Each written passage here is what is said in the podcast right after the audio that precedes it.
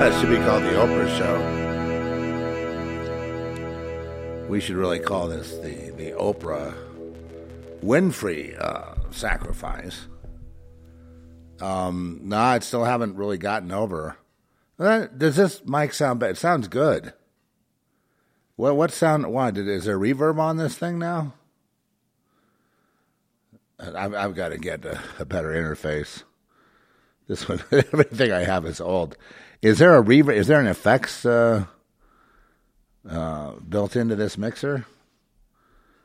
I don't know. It sounds good. For some, for some reason, it just sounds really sweet to me today. I don't know what the deal is. Huh? But I mean, it sounds better, right? Okay. Well, anyway, I you know I can hear my voice, the timbre of my so you're getting actually, you know, you're getting the you know the voice as as you would hear it if I were talking to you. Um. So, you know, not not a, a, a lot to share, you know, other than uh, you know everything is wrong. Uh, okay, now we can go on to the next topic, right? I, I don't even listen to the to the uh, you know the the the uh, any alternative news anymore because I already know everything. I knew everything years ago, and everything that I knew is is coming to pass. So there's no point in listening to the news uh, since it's happening right before our eye. I mean, you don't have to be, you know, if you had the, the radio on in the car, something you, you hear, oh, well, you know, we knew this day was coming, but let's get into the spiritual aspect of it. The spiritual aspect of where we are right now is, again, laziness, disobedience, uh, sloth, uh, behavior on the part of Americans has led, and also just deluded people that uh, you know the the conformists are now seen, and I have to tell you they're not the same species.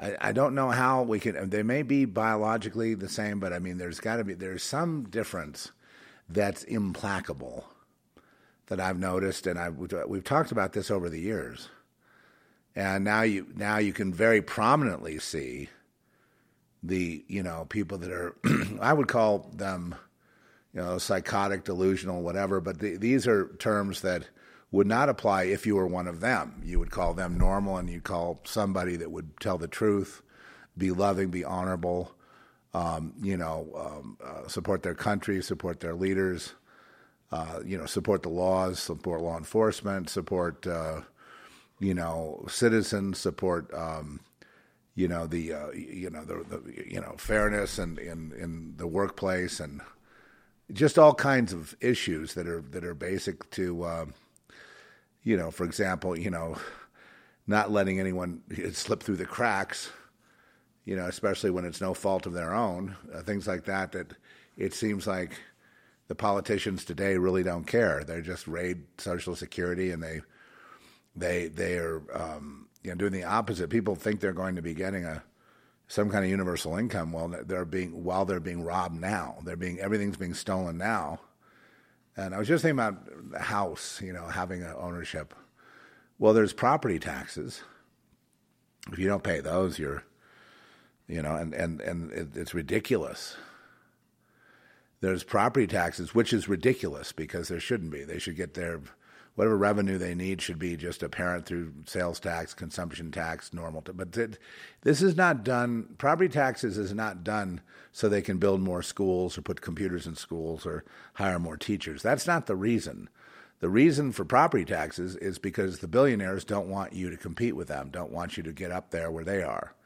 So it's all the taxes are, con- you know, uh, are basically um, confiscatory. In other words, they're confiscating wealth so that the billionaire class that runs the government, you know, we don't have a government by the people, we have a government by the billionaire. And you saw when they burnt down Mount, they told the Navy burn it down, the Navy burned it down.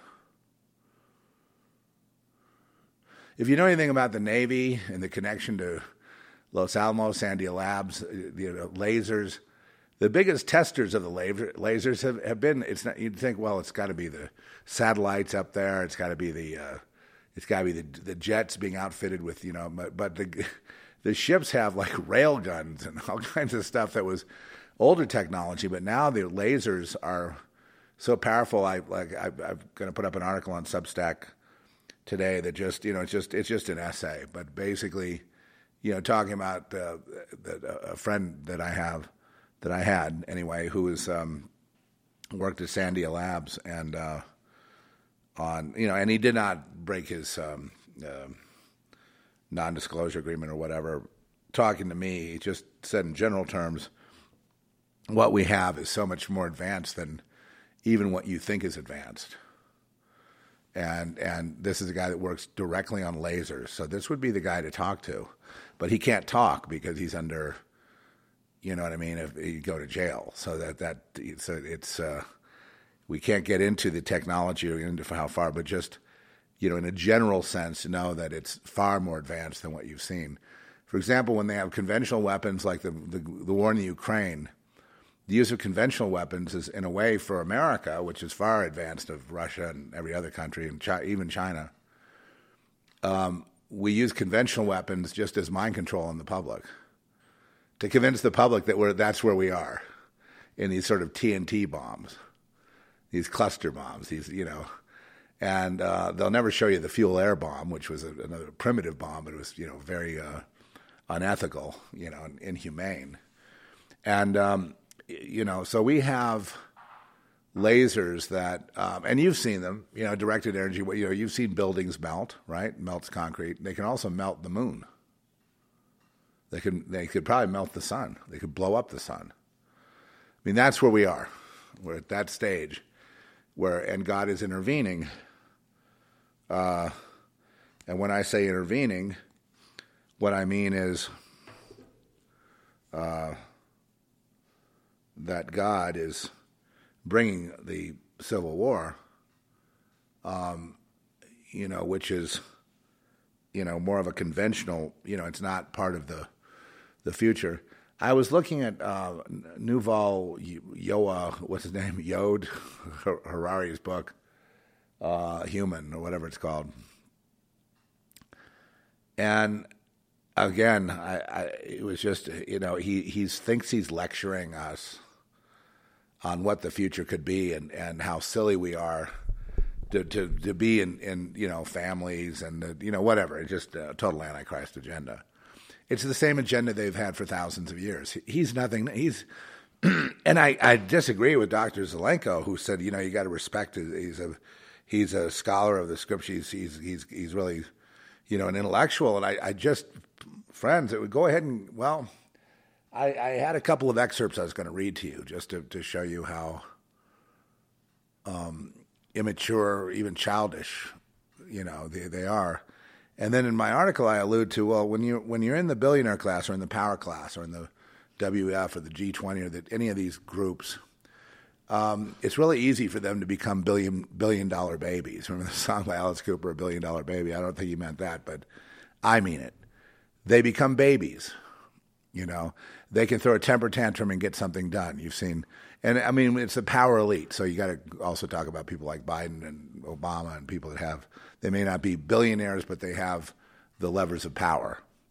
So they stomp their feet. It's like they act like a banana republic. They scream and yell like babies. Gates is a big example of that.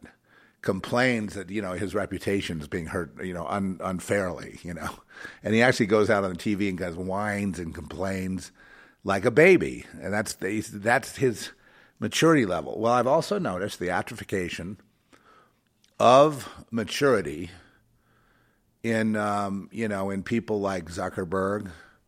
I've noticed this return to babyhood of all you know baby Zuckerberg and this it's you know baby Gates, and uh, they're all ba- baby Larry Fink, a baby Larry Ellison, baby Oprah Winfrey. You know they they stomp and they, they throw their temper tantrums and they wah wah wah wah wah and then they you know so it goes well beyond you know, like the Antifa type people that think they're entitled and they like if they if they don't get something they want, they start screaming, yelling, and burning stuff down like a baby would. That's a baby. So they're also devolved into babies, but it's because they're backed by the power elite. So with all the whining and complaining, finally they burnt down Lahaina and just just zapped the crap out of it. And no doubt in anybody's mind that that was you know, not a natural fire because it's burning at a, at a temperature that is not uh, natural. That's you know melting steel and stuff, and and it's just you know it's just so incredibly obvious. Can you believe the level of stupidity and retardation of your neighbors? Can you believe how dumb they are? So, from God's perspective, then, you know, and their leader being Noah, you know, Yuval Harari, whatever, he's also the baby. Of, you know, it's like, well, if you don't go along, you'll just be left behind, and we can just, you know, take the food away, and you can just starve.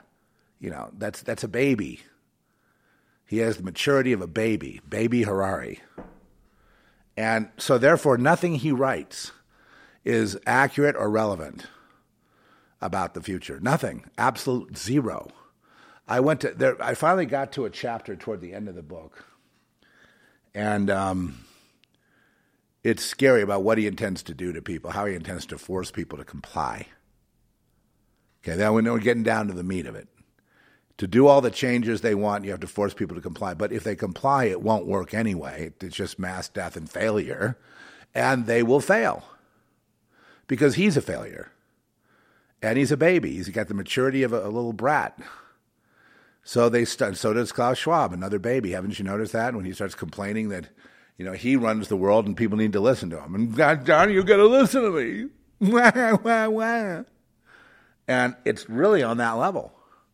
So, a billionaire baby, I should probably change the title of this. But the well, I, I'll be talking about this more. So when you have babies in charge, you know what I mean, that that they don't need to be responsible to anyone. They don't need to apologize to anyone for abusing them. They don't need to uh, watch their tongue. They don't need to really do anything except be a baby. And then in this case, they could be a baby and the military will jump, to, you know, the, the Joint Chiefs will jump up and, you know, and lick their boots, you know, of anyone that's in that class. And, um, you know, they'll, they'll and so uh, when I say the Navy, it's hard for me to believe that people in the U.S. Navy would would burn down Lahaina because I always respected the Navy, kind of, you know, in a way, and the Marines. Oh well, it's really, really pretty sad. But all the lasers are and technology with the lasers are, you know, naval intelligence and Navy and and all that. And a lot of the testing of you know aircraft and and uh, exotic stuff in the desert, even in you know in the desert is is you know Navy intelligence is involved. A lot of the really dark you know stuff that we don't you know what I mean the chimeras and the the aliens right.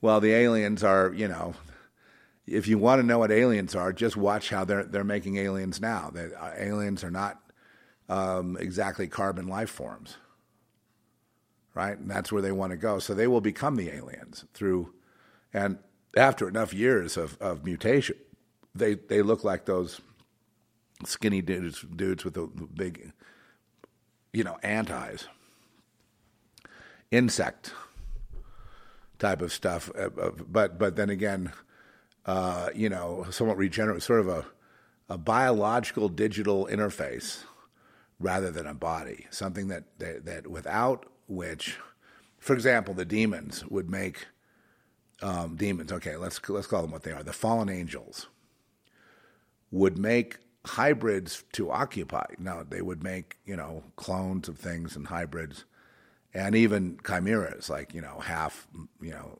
monkey, half man, half horse, half man, half half pig, half man, you know, etc. And Harari wants to do half lion, half man, so he's already he's already fallen into the trap of his ancestors, and he says it's time for humanity to break away from the traditional whatever, and then he he all he's doing is touting the traditional abomination that's been going on since the book of Genesis and before. So how intelligent? The only way he gets away with that in that book is if the people reading the book are stupid. There's no other explanation. Don't don't don't say they're not stupid. Don't don't say that you know they're they're they're uh, just ignorant. And you know, forgive them for they know not what they do. That is not right. They know what they do. That's a different category of people. They know what they do.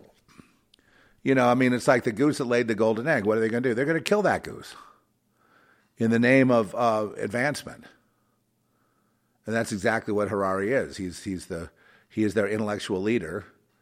And he writes a pedantic book, which is, which is childish and, and, is, and babyish. Whenever, you know, a guy sits there saying, well, if you don't go along, you're just going to be left behind. and we're going to just leave you there while we go off. Nah, nah, nah, nah, nah. You know, that's a baby right? And babies are usually found in, in banana republics, in third world banana republics. They're the king for a while till they get overthrown. And they yeah, yeah, yeah, throw these temper tantrums, and then and then the tribe and the, the, the, the village, whatever, does the king's bidding. You know, um, you know, it's not raining. We need to sacrifice more virgins, you know, or whatever. And uh, you know, they have no, you know, they get drunk on power, as Harari is, and then they immediately revert to to uh, immaturity, to that of a baby, of you know making demands, and, and then if they they're not met, then they cry and scream and complain and blame, and uh, it's never their fault. It's always your fault. It's always the fault of humanity that's holding them back from their. If if only they could just be free and go through advancement, uh, you know, everybody would be better off having them be the gods. And it's really all about them becoming gods. They've been promised by the fallen angels that they become gods and ascend like the fallen angels.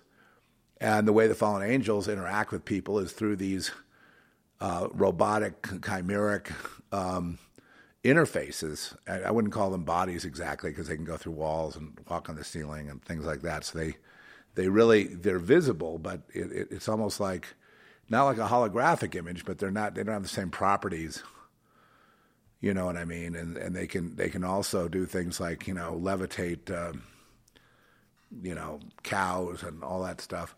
All these kind of advanced uh, creatures, these these who would ordinarily be invisible if they didn't create an interface.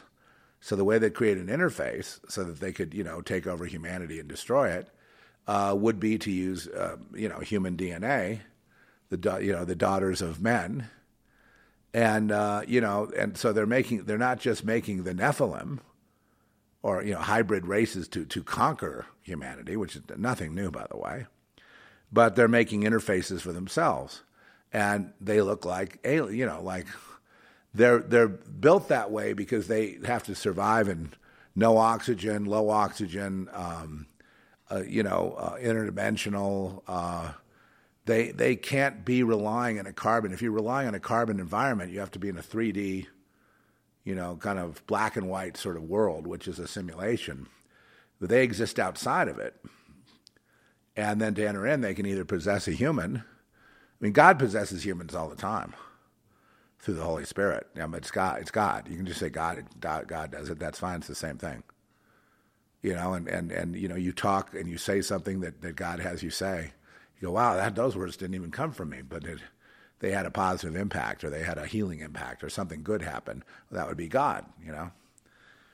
Um, anyway, um, unless it you know goes against uh, the word, and if it really goes against the word, then of course it, it, can be brought into question. You need you know witnesses to establish the word. But I mean, a lot of times people you know when people speak in tongues, and they're very sincere about it, and they they really are what they're demonstrating is God taking over a person. And uh, so possession's nothing new on either side. But it's true that like these these fallen ones cannot have they have to make the vessel that they occupy to be visible enough to control. And then, of course, the alien option, which is what they're getting ready for, um, will be, uh, and they can interface other ways too. They can also possess people, as you know. They can, you know, all for you, Damien, you know, and, and, the, and the maid jumps out the window. And no problem. They can do that yeah, day in and day out. But they need an interface to, to be here in a visible way. Just like the ships, you know, how they disappear, they go underwater and they can go at, you know, you know, Mach 50 underwater. And because they, um, the, the, the properties, because they're not actually quite here in the same way other objects are here physically. And so when they talk about going non carbon, they're talking about the alien, the alien you know, um, the the hybrid made by the fallen angels, and uh, unacceptable to God and rejected by God. And again, Book of Enoch, when they go, but when Enoch goes back to to you know, they ask Enoch to please ask God if He'll let him back in the kingdom, and then you know, so he pleads to you know the, to the throne of God, which a lot of times looks like a spaceship, you know, and he and God says absolutely not. You know, this is going to play out so, you know, and then there's uh, also other things in the uh, sort of mythology of all this that, you know, you have, uh, you know, back in the days of Enoch, you had a uh, angelic ones. You know, you had the Elijah becoming an angel. You had Metatron, who was about who some say was Enoch, but of course this is mythology. So it's you know it's not going to be something that you just completely rely on. But the word Metatron itself is Greek. You know, and then Metatron is also seen as Satan in some circles. They want to conjure Metatron to do mass destruction. Metatron's associated with, you know, God's judgment, you know, also angel of death. So it's it gets pretty weird when you're trying to discern, you know, who the angels are, who the devils are, who the the demons. And, you know, angels, whether it be fallen or not, they're hard to tell the difference. But God's angels are invisible to us unless they also take on, you know, a body, which they can do. And they can appear to you and they can be helpful and they can say, you know, go down that way 20 miles and then turn right. There's a gas station right there. You don't need to run out of gas. And then, you know, the stranger disappears the stranger did. Was that an angel? I mean, the guy just came out and walked out of the desert and helped me, and then he just disappeared like he as fast as he showed up. What was that? Again, and it doesn't have to be a historical body. You know, it, see what I mean? It's it's mysterious. Well, who is that person? Do they possess a human that has an address and a uh, social security number? Not necessarily. They can do a lot of things. It's, it's just like the military. The military has weapons. I saw a film recently where they put on display just one of the things they could do. And I can't believe they put this on the air. And I'm sorry, uh, forgive me. It was, uh, oh, jeez, it had to do with that. It, uh, Gerard Butler was in it. That'll give you a hint. Okay, Gerard Butler, I believe. And it had to do with getting out of Afghanistan or something. And then yeah, the problem is that the Taliban were there on two sides boxing in, you know, like these three guys, and and uh, they were trying to get into the military barracks. And the guy there goes, "You know what? I'm I'm sorry. I'm, I'm going to be guilty of bloodshed today." Pushes a button, and this entire army is decimated in 15 seconds.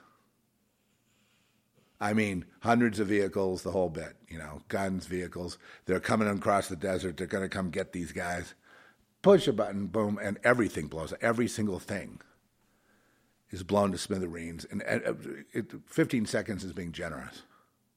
Five seconds.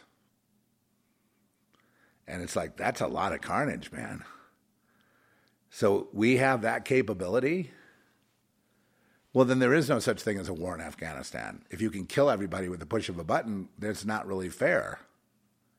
Okay, but that's what we have. And so we pretend in Af- you know the withdrawal in Afghanistan, all this stuff. It's all pretend. They want the public to to not think that they have, you know, the game changer weapons. Like they, they can just push a button and kill every soldier in Afghanistan in you know, in an hour, and every citizen, and burn down every town, and liquefy every building.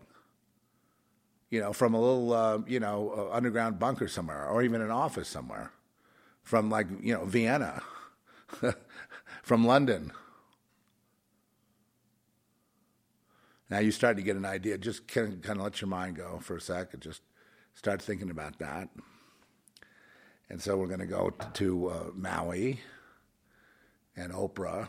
Now that sacrifice was for Oprah, and she actually got. Oh gosh, uh, Pia, I hope you grab did you grab the Oprah video? Was that you? I guess that was you. Well, that Oprah did a, you know, has a soundbite out there. She actually weighed in. I mean, how stupid can you get? How arrogant can you be as evil Oprah? Gets out there and basically acts like she owns Lahaina. I mean, it's, it's unbelievable. Do, do you know what I'm talking about? That, that video? Okay, well, she, she gets out there and she says, literally, um, you know, you know, I'm going to donate, but I'm going to wait to see how the building plans are going first. What? And then she says, there's going to be a lot of Phoenix stories here. And so Phoenix is a reference to the Order of the Phoenix. Now, you may not know this, but the Order of the Phoenix is not Harry Potter. Okay, the Order of the Phoenix is a secret society that um, is involved in, you know, the dark arts, let's just put it that way, is a, is beholden to Lucifer and is basically a, uh, a, a uh, an order that uses magic to achieve their goals. And to get in the order, you can you can get in. You have to pledge yourself to the order, and then um, they have certain rules. Like they want everybody to be, you know, a success, and it's kind of like they they choose you out of society, you know, to be in this order of the phoenix they actually had a book out that um, this is you know my mother was obsessed with all this stuff. Of course she was. That's, that was her life. She is the occult. She was, and um, you know, so I found it in the library and I started reading it about the Order of the Phoenix. And this was I was maybe nine or ten years old. You know, very troubled. I was like, well, maybe if I join this, I can, you know, I could get even. you know? and they have rules. They talk about you know practical rules, and it's very much like like like the same rules as masonry. You know what I mean? They don't want people to be uh, you know uh, anything but conform cookie cutter perfect humans. You know what I mean? whatever age group or whatever, they'd have to be. You know, they want they want success. They want successful people to to recruit. So, and then I'm when J.K. Rowling put the Order of the Phoenix in the Harry Potter series one wonders if if she wasn't some kind of member of the order, of the actual, and by doing that, she was hiding the actual Order of the Phoenix. But anyway, so well, I never get to the bottom of it because I mean, I I, I don't have I, I stay away from books like that because see, books like that have have have powers. Okay, so Oprah gets on this soundbite and says, I'm going to donate and I want to see the building plans. Not, I'll help people rebuild their lives in whatever way they see. She wants to rebuild, build back better in her image, which shows me because she was so quick to take the mic that it's not Larry Ellison, it's not Jeff Bezos, it's Oprah's sacrifice. It's for Oprah. Now she's going to be really nice and be the savior, even though she, you know, is a murderer. Well, a murderer in the spirit. You know, they I shouldn't just physically go kill people, but I mean, it's a murder in the spirit. You know, it's like um, Oprah wants it burned down. We ought to just burn it down. And you know, I have no connection to Oprah. I just burn it down for for the heck of it.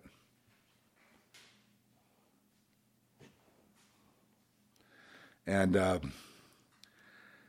and then she goes, "There's going to be a lot of Phoenix stories around here." there's going to be a lot of Phoenix stories. You know these, but it's going to be in my image because I, you know, when when I approve the plans, I'm going to make sure that these people are restored as long as they know what the order is. And you might know that Maui has a completely corrupt governor and government, and they're basically all about money.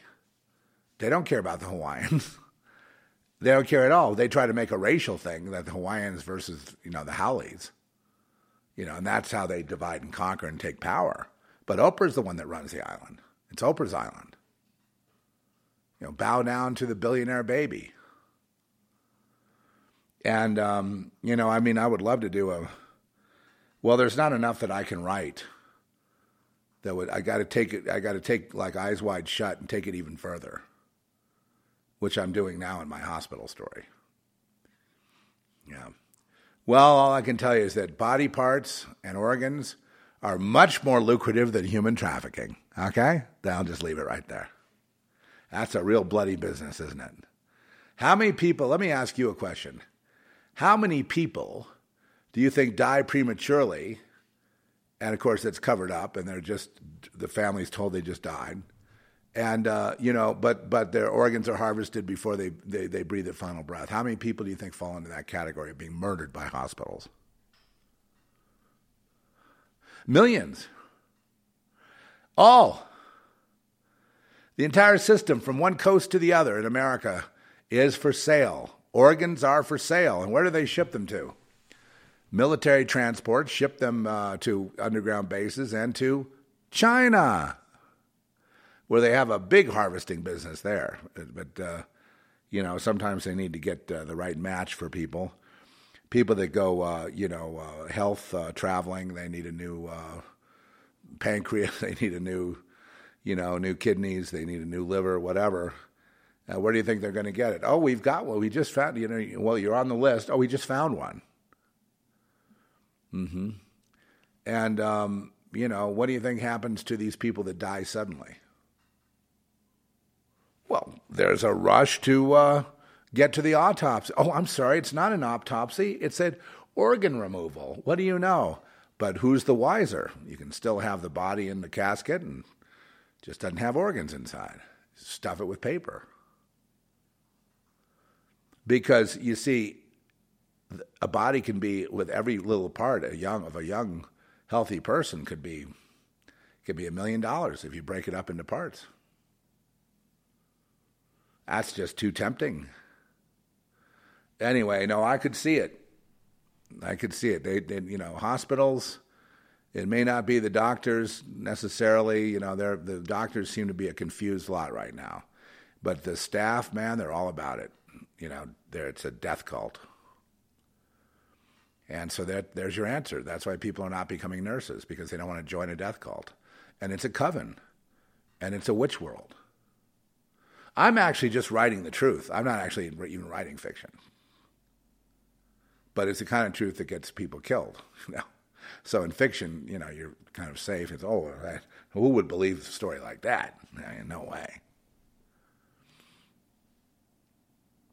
So you got to be careful. And one, the one thing you do notice in a hospital situation is you do notice that the whole point of diagnosing you is to put you on a drug for life.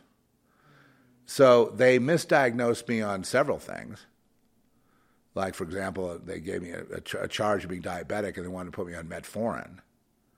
And then I then I I, I got a um, I started taking my vitals, and my blood glucose would uh, you know rise when I ate, and then it would go back down to like you know sixty three. You know, well with and, and even lower sometimes fifty nine at night, which is uh, now almost in hypoglycemic or the opposite of diabetic territory. And you know, so then I learned that the people that are watching their A1C and their blood sugar, and you know, you have to take a blood test to really test the A1C, and I, we understand that, but uh, you can monitor your glucose um, with smartwatches or whatever. That's what I do. And then there's an interface with your phone, and it analyzes your glucose. Every half hour, you get a reading. So you can see that when you eat, there's a little spike that goes up and then it comes back down as long as it's coming back down. And that's for all people. All people who eat a meal, the blood sugar goes up, the, the glucose rating, then it comes back down naturally. They don't need to take insulin because it's coming back down. Take too much insulin. You want to get much below 59? You want to get down to 50? Well, then you then you actually are an emergency going in. Then you're going to the hospital. So, you see what I mean? And so something like you know, metformin and insulin would drive you down to those low levels to where it could probably kill you. So they withdrew when I proved it. I had to prove it. And I'm not a doctor, but I'm a good researcher and I and I'm, I'm good at monitoring myself. I proved it and they withdrew they voluntarily withdrew the medication and they said, "Well, maybe you're borderline." Well, it's I've got extra weight on me and that's that there's a risk of type 2 diabetes with that. But they, they gave me a, a, a, you know they gave me insulin in the hospital, and then they had to stop because you know it, I don't need it. And and when I left, they gave me a whole you know insulin pricking you know prick your finger kit and you know do it that way, and uh, started monitoring my glucose. And lo and behold, I was getting down uh, after every meal, I would come down into the you know the uh, low 70s, high 60s, which is perfectly normal. isn't that uh, isn't that awful? And that would have been another boondoggle. Same thing with uh, the afibrillation. Everyone gets gets a pretty much everybody that goes in. If you're nervous, and your heart's going boom, boom, boom, boom, boom. You know, it's not. You know, they're gonna. You know, like they did with me and, um, you know, they're to give you a drug that, that slows and regulates your heart.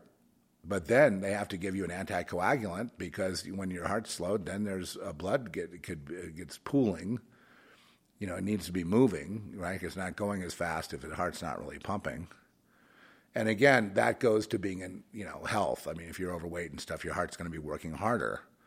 You know, no matter if you get good sleep, you do everything right, it's still going to be working harder. And so when you slow it down, then there's the possibility of coagulation, and um, in this case, that would mean a stroke. So they, they put you on Eliquis, let's say, and uh, you know, uh, metoprolol.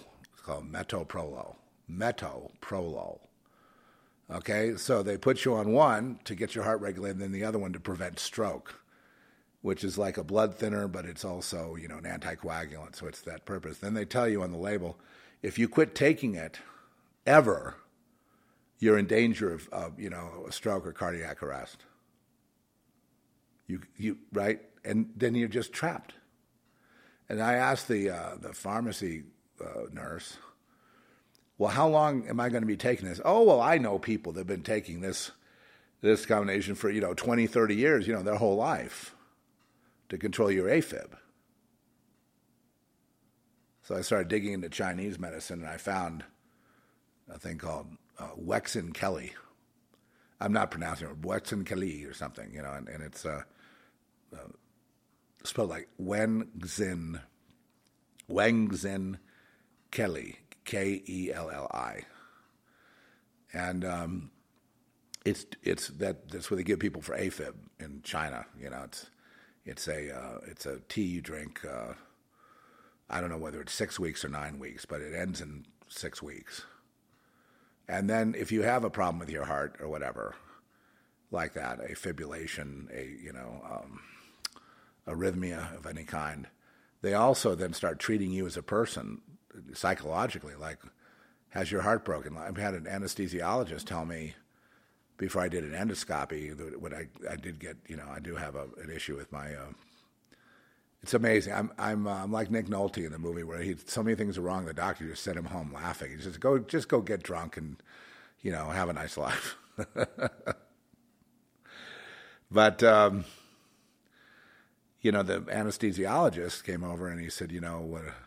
What happened to your heart? You're missing a heart circuit." And he almost asked me, "Well, did something break your heart?" Like you can have your heart broken, you know, emotionally, and then it can actually break your heart, literally. And I said, Well, I don't know when that happened. It could have happened when I was in a coma. You know, when they tried to take me out when I was a teenager. You know, that that was really fucking insane. And uh, my heart was been broken ever since. You know, just betrayal of your parents, betrayal of your mother, betrayal of your friends, betrayal of everybody.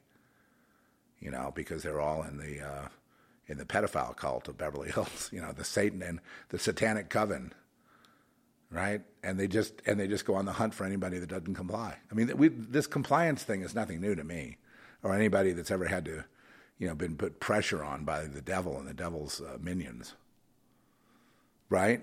You know, and then they isolate you, they gaslight you, they gang stalk. That's right. What, what do you think I learned about gang stalking at such an early age? I mean, I learned about gang stalking when before I was a teenager.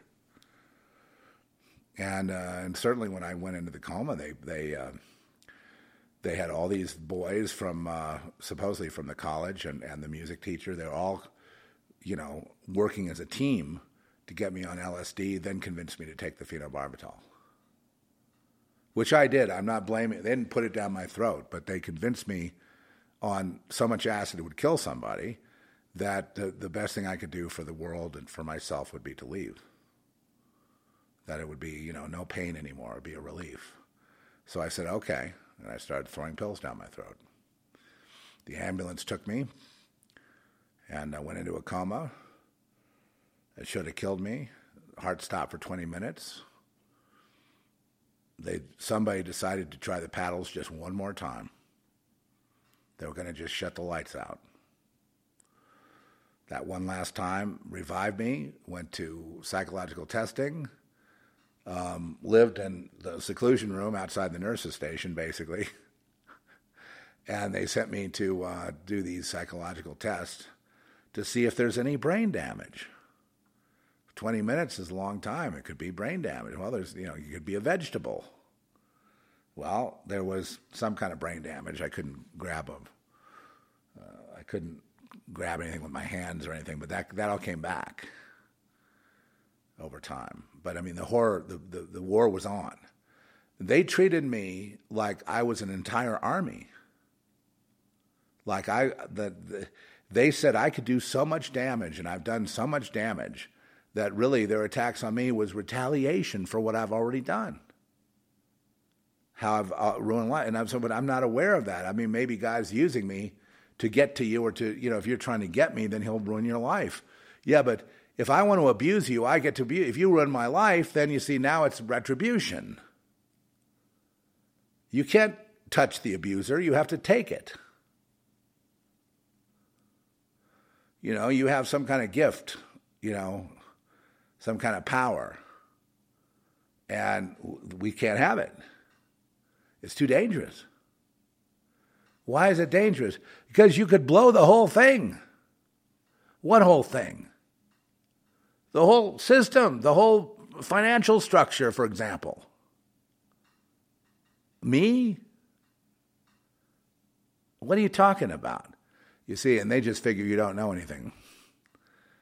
You know, we got to get this thing out of here. I'll tell you, I've only survived it so that one day, you know, one day, there'd be a con- I could confront them. I, I just held on. One day there had to be some kind of reckoning, you know, some kind of admission. And uh, but you know, all the uh, perpetrators they all died, including peers of mine. They're all dropping like flies. but it's because, and the reason they're, you know, it, it's because they they figure if you, you know, the way they look at it, and this is just, I'm going to give you inside baseball here. If they let you live, then they die. That's how it, you know. Remember the Rolling Stone song "Soul Survivor"?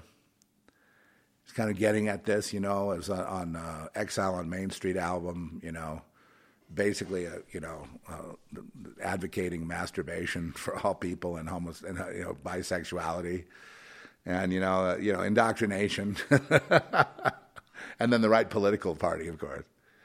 Oh no, no, it's just it's hilarious what people have believed and done in their lives believing they were right.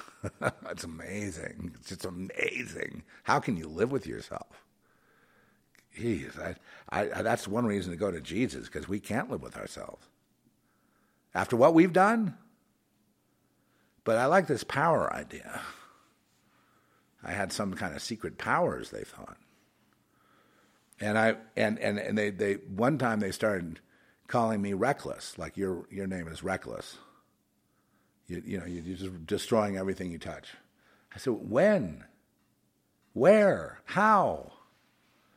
You see, because it's all a psychosis in their minds.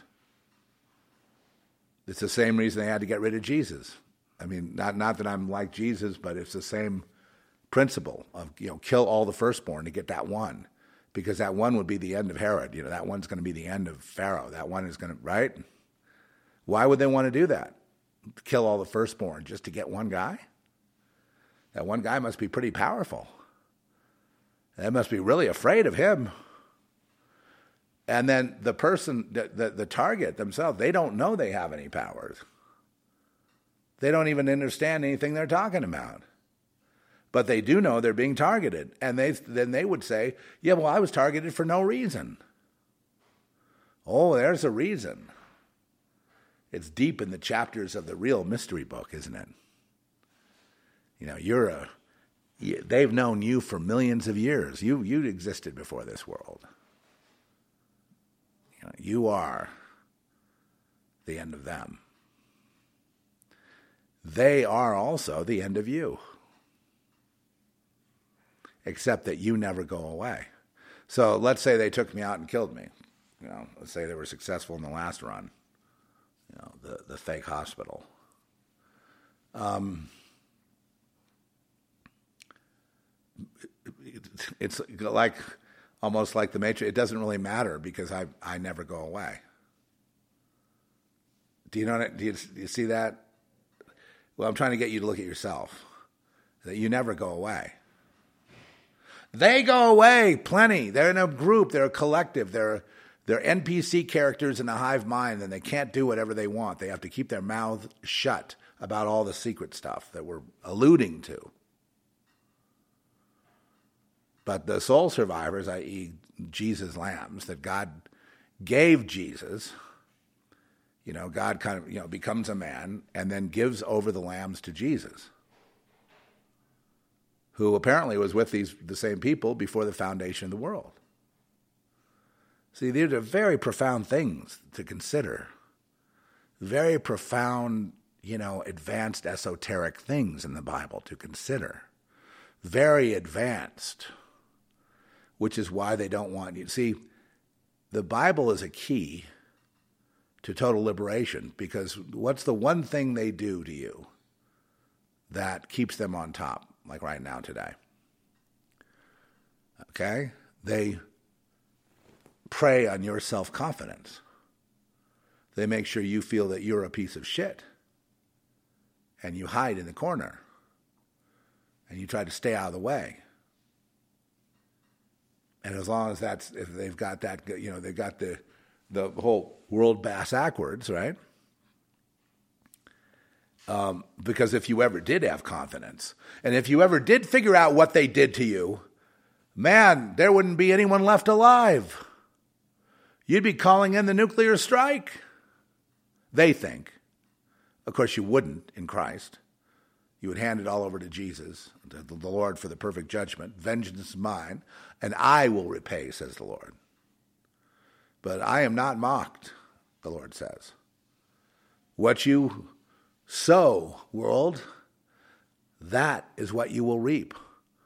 And the thing about us survivors from, you know, basically abuse, physical and mental and emotional abuse, is that they shatter us so that we can never ever be whole again. You know, we have kind of a semblance of wholeness in Christ, but it's never kind of like the other guy that was he wasn't damaged like we were, so he's more whole, more quote normal. But all that really means ultimately is that he needs to be broken. God will break him. God doesn't want any, God will break us all until we're, we're all like the same. I can't tell you how many people I talk to that have been, you know, survivors of, you know, satanic abuse. But I mean, you know, murder, gang stalking, all that's the same. It's, it's all ritual.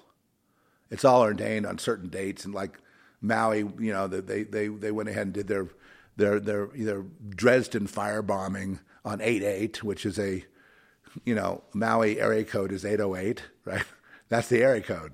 88 is an important number in Maui, and, and there's a number of things that happen on 88. You can look them up. But uh, 8 is a special number there. I don't know why completely. I mean, you have to dig deep down into it. Some of you who are good with numbers and you study numbers, uh, you, you tell me. But there it is on 8 8. And if you look at the pictures of Dresden, World War II, considered to be, you know, the things that the United States has done, you know, we haven't paid for yet. Nagasaki, Hiroshima, Dresden, and a number of other atrocities. You know, COVID 19, you know, collaboration with the Chinese. I mean, we've done so many bad things that you'd have to kill each one of us a hundred times over and you still wouldn't be even. That's how bad the U.S. is. So when people get out the flag, I'm like, well, you know what I mean? Since I know the truth, I mean, I, I, I would love to get back on track, like with the Constitution and everything, but we're so far gone, we need to repent. And then let's see what, what Jesus does. Because, you know, any anything like on my effort of raising up the Constitution, forming a group, having these Patriot Award ceremonies they're having, alternative radio, it's all it's it's all moot. It's a you know I'm, I'm, yes, glad someone's trying to fight back on some level, but it's all a moot point because unless and until this nation repents, it's going to hell and fast. And um, first, there must be a reckoning, and then you know you want your thousand years of peace and all that, and that that's coming. But you have to understand there's a reckoning that has to happen first. You know, and right, now the reckoning is replacement of useless eaters in the United States with the Chinese. That's the future. That's that's the replacement. The Chinese will invade. I don't know when, but I mean they're going to invade, and you know, aided by the U.S. military. Look, the people have forgiven the military in Maui they I, I know the the Mauians they're you know simple kind of you know it's kind of a simple lifestyle. It's not really a competitive thing completely you know it's it's not really urban. It's just it's island life is in some place like Maui where there's a lot there's a lot of angst about the tourists and a lot of hatred uh, you know because the you know most Hawaiians feel cheated and are and have been. But there's no way to get back by playing ball with the devil you know right still not.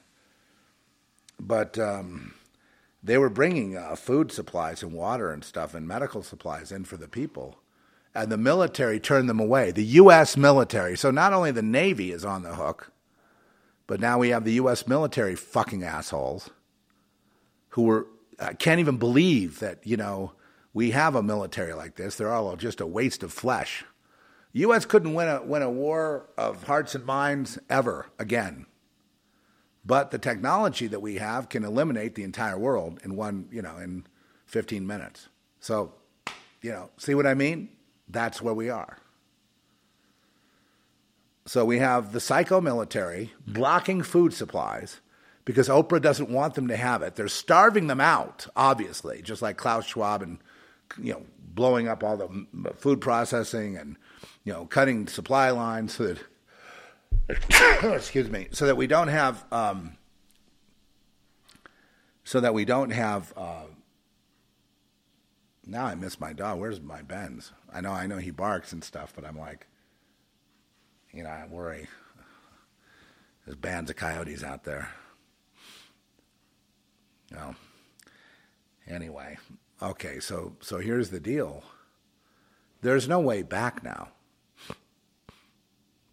We've crossed the Rubicon, and we are responsible. We did it. You don't look to the other guy. Don't look to Oprah as like the the bad guy, and you're good. We're not good. We uh, indulged in sin and selfishness, and this is where it got us. The 80s were just filled with godlessness and selfishness, and this is when, you know, these prophets came over here like, you know, you know, they said, you know, God's going to have to apologize to Sodom and Gomorrah, you know, uh, after seeing the United States. And this is back in the 80s, you know, the 70s, right? and now it's a, a million times worse. It's literally awful. It's a horrible place. And it's by design. And any any city that becomes a blue city, you know, the Democrats are sold out to Lucifer. You know that. Left-handed path, but it's because they're sold out to Saul Alinsky. And so notice how because they all do the same technique. Whenever they get caught doing something, they blame Trump, let's say, or they blame the Republican, or they blame, you know, wh- white supremacy. Have you ever right? That's a, that's in the Saul Alinsky Rules for Radicals book. How to do that. They all do it. They've all been trained. So the Democrat Party represents totalitarianism, peak Orwell, and enslavement of all human beings. That's what they represent. Not left wing, like, well, let's have fairness and equity and give out a, a, a universal income. No, there's not going to be any universal income. There's not going to be anything like that. That's all lies, just like global warming is a lie. They're trying to make this entire Maui thing into some kind of global warming climate change thing. And they're just liars, but people believe it because they're fucking stupid. They're just stupid. They're wearing masks again in town here. You know, you know, I, I, you start to see one, two, then three, then a few more, and they're getting their, they're lining up to get their COVID shots. You know, and they're and they're dropping dead. You know, now the shots, though, I understand are tainted with something. So you don't die right away, but they cut like ten or twenty years off your life.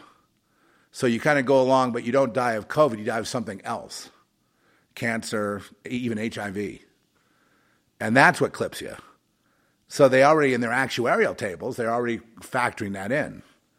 So they'll limit life, they end the, the sperm count, they replace with other people, they get the immigrants for the labor, they get the Chinese for the management. Boom. Now, could it have been the Chinese that uh, firebombed Lahaina? Because the, the Chinese, like, like the Japanese, Japanese love Hawaii. They're they're they're invested there more than just about anybody else. They they built all the golf courses and the Japanese built one of the big hotels in Wailea, the Grand Wailea. Apparently, that was built with yakuza money, you know, yakuza gang money, you know, money laundering. And uh, it was at that time a billion dollars. Today it'd be like ten billion dollars. You know what I mean? It's just a playground for the uh, for the for the for the the upwardly mobile spoiled brats. Then they have a, a tower in the middle of it called the Napua Tower, where you're isolated from any of the public in these these fabulous suites, you know, ten thousand dollar a night suites and stuff like that. I um, I find it disgusting. You know, I, I and I find the whole that whole hotel scene disgusting. I find the people completely disgusting. I mean, utterly, totally disgusting. But when I was there, it was mainly people from Oracle. All of them, like you know, trading stocks around the pool, and it's a money, money, money, and it's it, it's it's it's it's um, yeah. If you're a sensitive, you can't take being around people like that. You know, you see enough of them at the airport. You know, they're you know, and they all think they're going to be like Mark Zuckerberg one day and they all try to hobnob. They don't realize they're, they're slaves of Zuckerberg. They're slaves of Silicon Valley. They're never going to make it because confiscatory taxes will take them out before they ever get to be billionaires. And the ones who are were selected to be that. For whatever reason. They have certain powers. They have certain bloodline. They have a you know, bloodline is very important to these people, the people that run everything, which is sorcery. That's what runs everything. Right? Maui was sorcery, as much as it was advanced technology. But cui bono, and all of a sudden Oprah pops out. Oprah pops right out and she gives a soundbite. I'm going to donate a lot as soon as I see the building, pl- the rebuilding plans. Now, what kind of an asshole would say something like that? Well, she obviously feels like she's the queen of Maui, and that you will bow down to her uh, to to to do anything. That's really what it comes down to. Anyway, yeah, Oprah. You know, bottom line, Oprah ruined Maui. Well, when I was a kid, when there was like there were hippies out there, like if you drive past Hana, you drive around that other side of the island where it's not really developed. I guess you could drive. You can drive past Kihei and Wailea and then keep going around that way. You know, there's so there's that backside, and there were like these kids living in the jungle trying to sell you ganja as you drove through on these dirt roads. You know, beautiful stuff. No hotels, no nothing. You know, just just look like uh, you know, a, a, you know, a, a reclaimed paradise.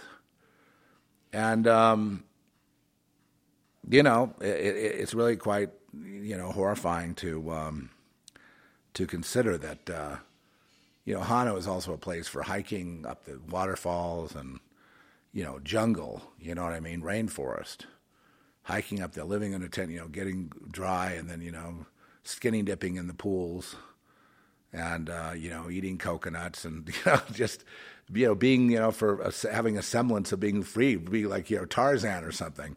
Well, anyway, that's all gone, and uh, they police that now. And and upcountry was the uh, place where a lot of these kind of people went. The people that are, want to be lo- locals, they don't want to be tourists, they don't want to be around the tourists.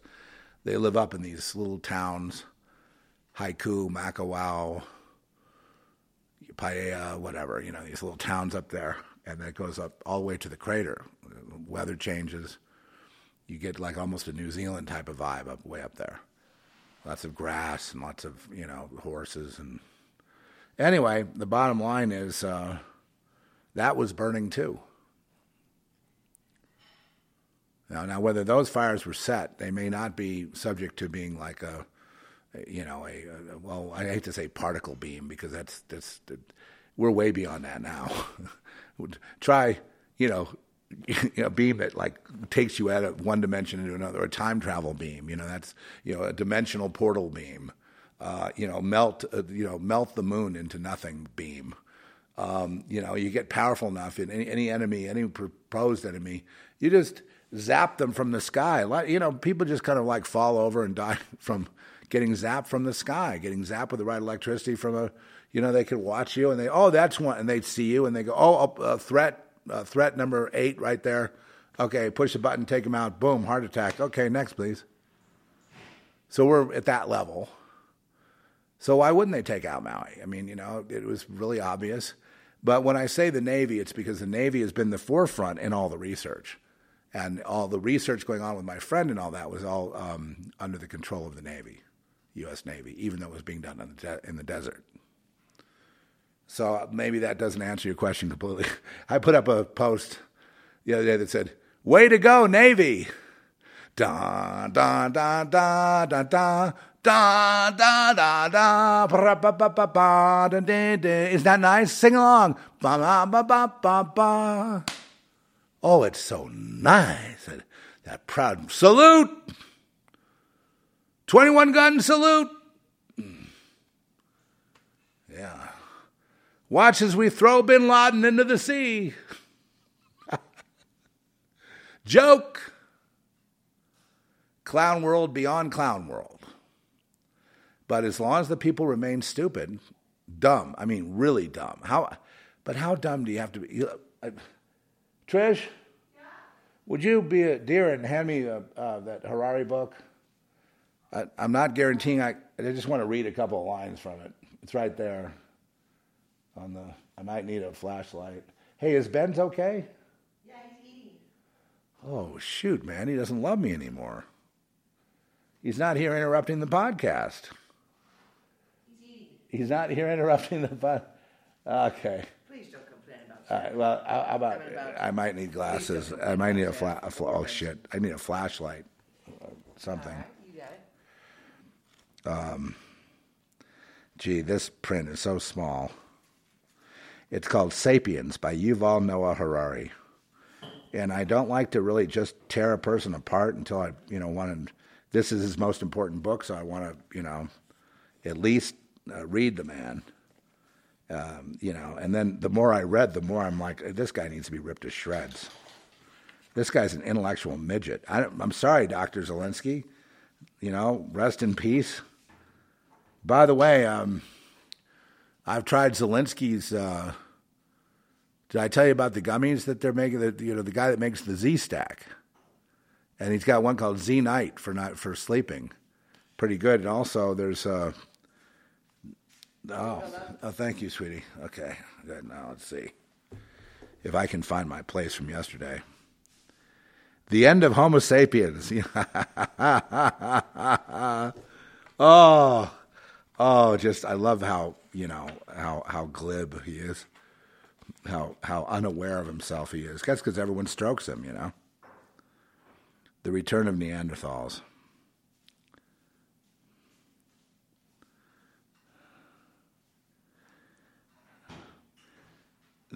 He's really ex- excited about chimera, you know, cloning and chimeras and and all. I'm just trying to find what I read. Um, just so you kind of have a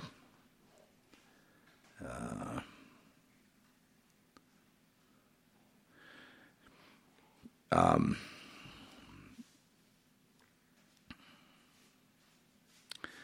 okay here's a sentence. Okay i'm sorry i can't find it so i can read but i mean there's there's a million excerpts you could take out of this so I, i'd recommend if you if you you know want to uh, do you know you could have like a picture of Harari and put one of these like little lines that he says here as a meme. For example, it says, okay, this is the afterword. 70,000 years ago, Homo sapiens was still an insignificant animal living its own, living, minding its own business in the corner of Africa. In the following millennia, it transformed itself into the master of the entire planet and the terror of the ecosystem. Okay? And a lot of people, you know, may, you know, agree with that, but what's what's missing is, well, how did that happen? You know, he he, you know, in other words, man is evil and must be eliminated. That's why the last chapter is called the end of Homo sapiens.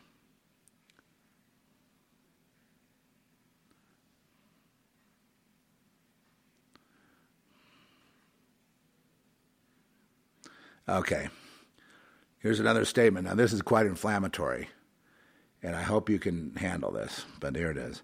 If the curtain is indeed about to drop on sapiens history, we members of one of its final generations should devote some time to answering one last question What do we want to become?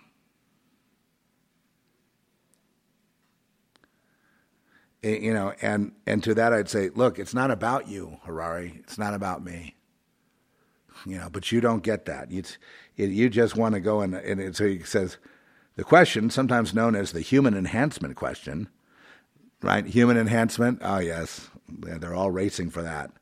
Dwarfs the debates that currently preoccupy politicians, philosophers, scholars, and ordinary people. GFY. After all, today's debate between today's religious ideologies, uh, religions, ideologies, nations, and classes will in all likelihood disappear along with Homo sapiens. If our successors indeed function on a different level of consciousness, or perhaps possess something beyond consciousness that we cannot even conceive, yeah, up your ass, buddy. It seems doubtful that Christianity or Islam will be of any interest to them, that their social organization could be communist or capitalist, no different from uh, uh, which is a religion dummy, or that their genders could be made uh, could be male or female. I'll just leave it right there. I can't take anymore. I, I, you know, this guy needs to be bitch slapped around the. Be great to challenge him in an MMA fight, you know, in a cage match. I mean, th- th- does that? Can you believe how dumb this guy is? To to write these platitudes that have been, you know, basically old shop worn sci-fi things. It, it's just terrible that he, with no intellect, could be, a, you know, a baby is an intellectual leader, and they all follow him. They read that last statement, that last sentence, like I read. They take it to heart. Oh, what do you want to become, Trish? Would you like some human enhancement? Uh, you know, since Homo sapiens is going to die now, the only reason it's going to die is because they're killing it, because he wants to murder it. He's a fool. He's a fool. And we know it, and no matter how much I scream about it, nobody, a cage match. Well, me, I'm an old man with a cane now. I, what can I do? I, I can just use my mind and make him levitate and stick him on the ceiling, and then you guys, you know, can uh, use him for, you know, use him for. Uh, oh no, okay. Here's Ben's. Ben's is back. All right. Well, anyway, so Would you like another espresso? yes, ma'am. Um, yeah, and I have been procrastinating on the book. I think I'm going to go back to Substack with a book. Um, I'm really into it, but I mean, I, I always, I felt remiss after I left. I felt like, but I also felt I was being spied on. So what do you do in a situation like that? A lot of people, I, you know, I, I, I hooked a lot of people with the book, and I'm hooked too. I want to see where it goes because right now, Zeph is in the psych ward, and I know you'd like to read about that. And Zeph isn't like me. Zeph was special ops, and Trish, you know, he we can't go to Trish's point of view because I can't violate the single point of view of of Zeph. Right, it's a Zeph point of view story, and so we have to stay with that. We can, Zeph can think, well, I wonder what Trish is doing. They've cut them, they've separated them, but Trish has contacts, um, you know, people with guns, you know, people that that raid, uh, you know, pedophile organizations, you know, human trafficking organizations and gangs, and basically take out the bad guys and free the children. So I mean, it's, it's no stranger to combat. I mean, in her fictional self. So, but but I can't show that unless Zeph is either remembering it.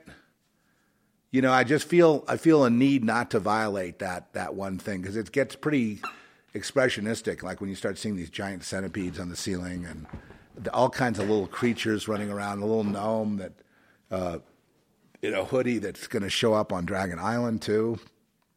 Another film project, and. Um, you know, if I get any more out there, it, it has become unintelligible. You know what I mean? So multiple points of view on this story. It's really about one man's, you know, horror in the hospital, and you learn more about this man, this this Zeph. But it's not me. It's the characters developing their own set of circumstances, and as we go back into Zeph's memory, we start kind of understanding who he really is.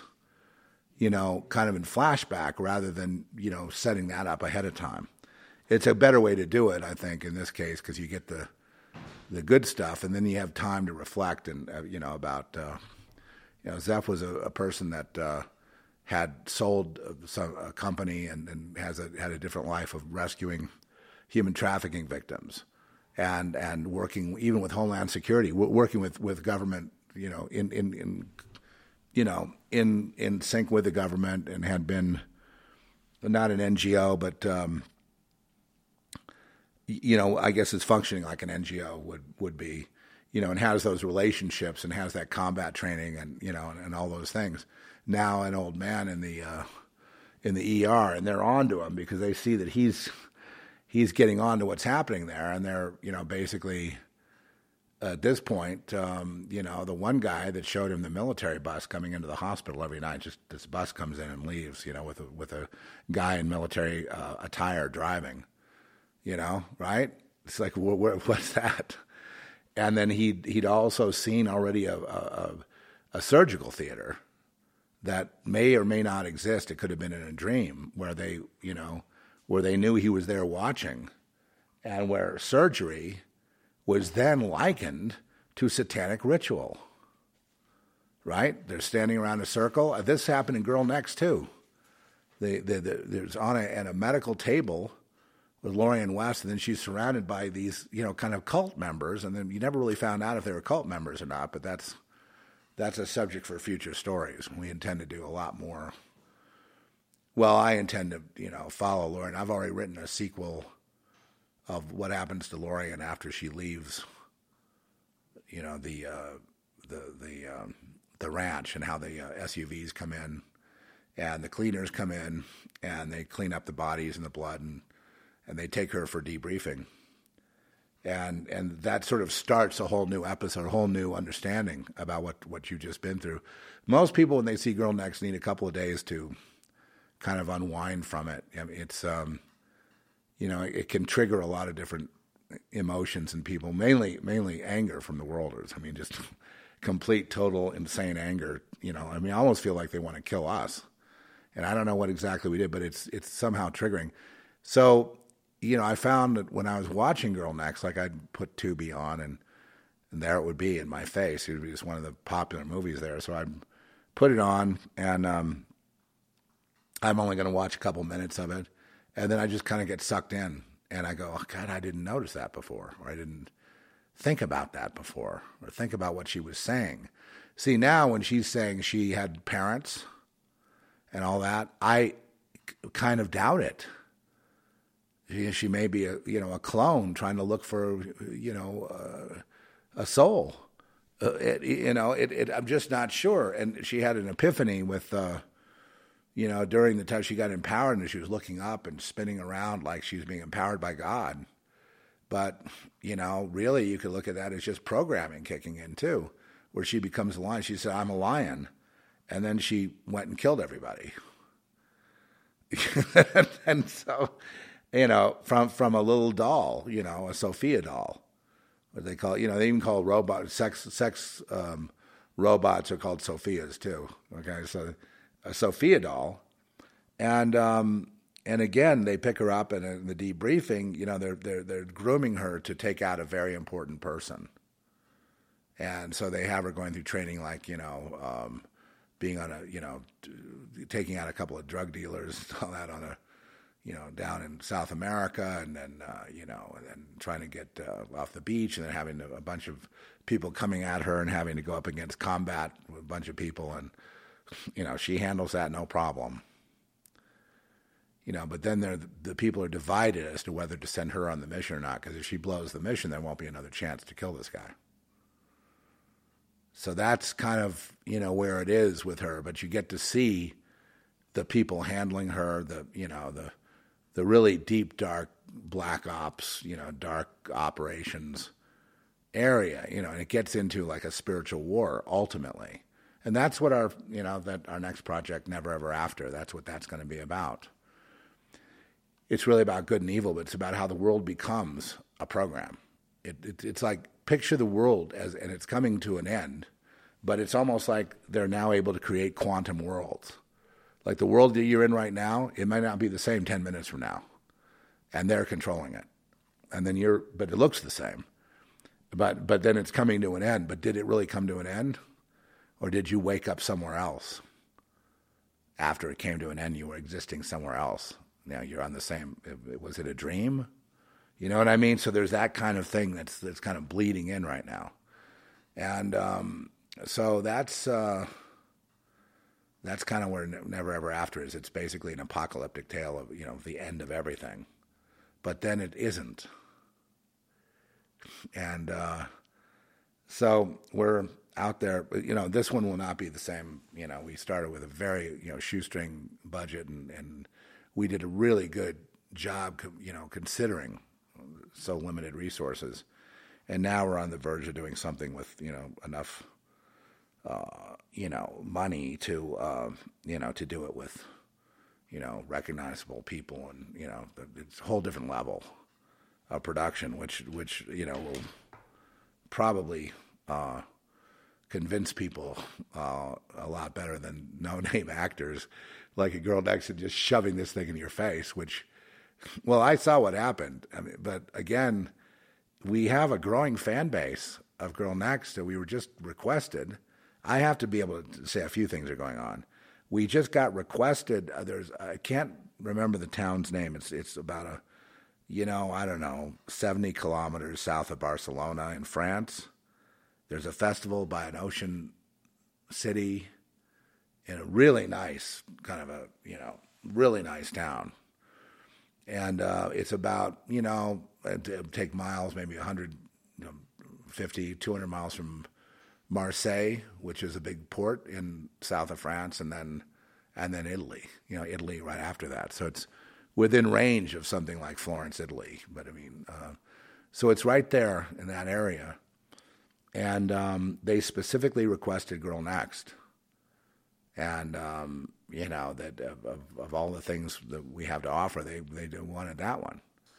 And um, so it's just, it keeps on with, you know, awards and different things. And then, and then the, outraged public is just you know how dare you make a movie like that? They're just like you know wanting to you know punish us. And then it's so they tried at first calling it a slasher film with horrible acting and horrible writing and horrible directing and horrible music. And i played some of this music didn't i? Insane it's on the same level as like the best composers in the world that's what colin is and then it, if he weren't like that i'd be doing the music myself and i don't do it and maybe maybe a couple of songs here and there i contribute but I can't do what he does. I can't even get close to where he's at. He's amazing. He's like, you know, it's like having Hans Zimmer in the house. It really is. I'm not exaggerating. It, it really is. He's he's better than everything. And um, I wish I could play some now. I, I actually he put up on his uh, SoundCloud. If you want to go to SoundCloud to hear some of it, you can go to uh, Colin McGinness, and that's M C G I N N E S S.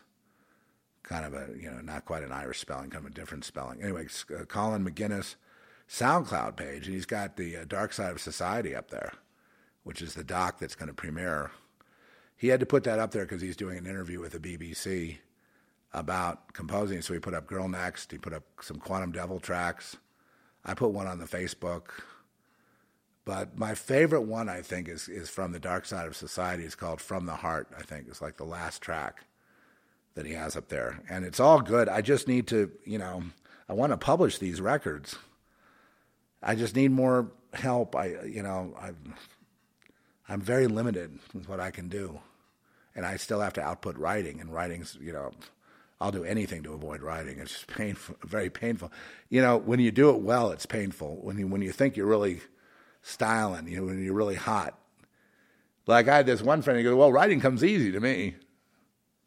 And yeah, well, that's why you, you know, no one reads you because it's like you, you, you're too facile. Writing has to be crafted. It's got to be, you know, and the, the real writing doesn't happen until the second or third draft anyway. You know, the first draft is, uh, forget about it. You're not going to get it on the first draft, and sometimes you're going to sit with a thesaurus and a sentence, and you're going to something's wrong with this sentence, and you're going to figure it out, and that takes time, and it takes energy, and it takes the will to do it, to to not get lazy, to not just let it go by, and um, you know, it's it's it's it's not for everybody. I, I you know. I used to write like that, very fast on stuff. I get one screenplay done after another, and none of them sold.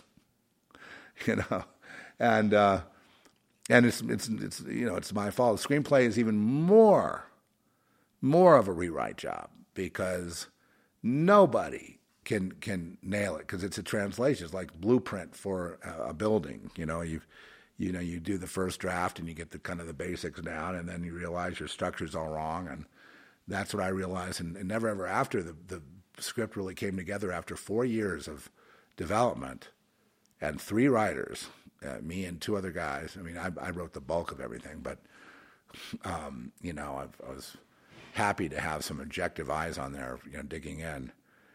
And after all this, and all, all you know, published, you know, screenwriters, all you know, with credits and stuff, you know, pros, right? So after all this, and I was on that last draft and we must have done 30 drafts. So I'm on that last draft. And lo and behold, I figured out what was wrong with the structure in the third act. And all this time, it had eluded us. And it was just like, you know, with like with Girl Next. You know, it wasn't until we filmed that last scene where she was out there, you're teaching women how to how to uh, shoot guns. You know, in the in the little uh, surprise thing in the credits and I realized, and Larry realized, we both kind of realized it at first. It just fell flat. It's like that's not Lorian. What what are we doing? She settles down to be like a self defense instructor. You've got to be kidding me. What were we thinking? And then we realized, you know, and it's in the it's in the story. You know, all the different versions of Lorian: scientist, teacher, librarian, rock star, assassin, and it just it, it just really it's a mind bender. It, it causes you to really have to think about things, and then of course if you go further in the quantum quartet with us, it'll get you know never ever after very much a crowd pleaser, but not for what you think. It's still got you've still got to you'll be dazzled by a lot of the images and a lot of the action that goes on, but still it's it's it's you can't just let it go at that. And then you know the finale, which literally brings the dragon. The dragon's literally real. Dragon Island is. Uh, it's all about uh, Satan wanting souls. But Satan is not Satan. The dragon's first in mythology. And then the dragon's offspring, Marduk, became the king of Babylon, and he was also Satan. So there, there you go. Right? The dragon came first. And the dragon is called Tiamat. And Tiamat can also appear as a beautiful girl on the beach, you know, and, and uh, you know, very seductive and, and reeling you in. And, um, you know, that, that's the whole point that we're all replaceable. That's one thing you got to understand when you grow up. Realize, just repeat this to yourselves I am replaceable. You know, so it's like you can't take your job for granted or you can't rest on your laurels. You got to keep pushing because, you know, we're all replaceable. You know, if God if God can't use you, He's just gonna move on to the next guy. Oh, here we go again. Okay, it's about time you barked. I wondered. Well, he well he's just saying that he's here now, and he wants to. You know, he's he's here, and it's it's about time for me to end this thing. Well, we were talking about Yuval Harari, and we were talking about Oprah and uh, her Maui exploits, and then, um, yeah, uh, I uh, I can't believe how we we called that ahead of time. On day one, we called it, and you know, it, it was like Oprah, right? Day one, and there she is. She actually goes on camera. You, you know. I can't believe it. I can't believe how dumb she is. I can't believe how dumb her handlers are. I can't believe how dumb people are in general. They're just dumb. If you want to be crafty about it, you don't go on, you know, and, and she does. Oh, oh believe me, she's a, you know a sorceress. You you you you want to um you, you know you, you you you don't put Oprah's face out there. And of course, that's all tied to Obama and Michelle and all that because, you know, Hawaii, as I said, remember Obama's roots are Punahou on Oahu, the most exclusive prep school in the world and the most expensive in the world. But it's a school where if you get in there, you get to go surfing. But nobody graduates there unless you're ready for the New World Order. Nobody. Nobody. It's funny, I can see there's a picture I saw of the I think it was the headmaster shaking I think it was either Obama's hand or somebody doing the perfect Masonic handshake. It's just like, oh God. Here we go again. Here we go again. No, no, we what is it? So if I look at you, okay, give me five. Give me five. Okay. Okay, buddy. A lot of times I call him Doc because you know, I've gone through a major health crisis, which I seem to have not been, I haven't dealt with it emotionally yet. Maybe I don't have to. I haven't really acknowledged that that was basically it, and God saved me. So I'll say it here God saved me because they'd already written me off in the ER. Okay? They were taking bets that I wouldn't even make it out of there to a room. They were sure I was going to have a cardiac arrest. They were positive I was out. I was done. But God wasn't done with me. I had to get sick like that in order to get back on track where I am now, where I'm really, you know, ten times sharper, energized. I don't, I don't, I'm not. What is it now? He's so cute, but you're getting it. If I look over here and talk to you, then he starts barking. Okay, Benz. Well, the people out there like hearing from you. Huh?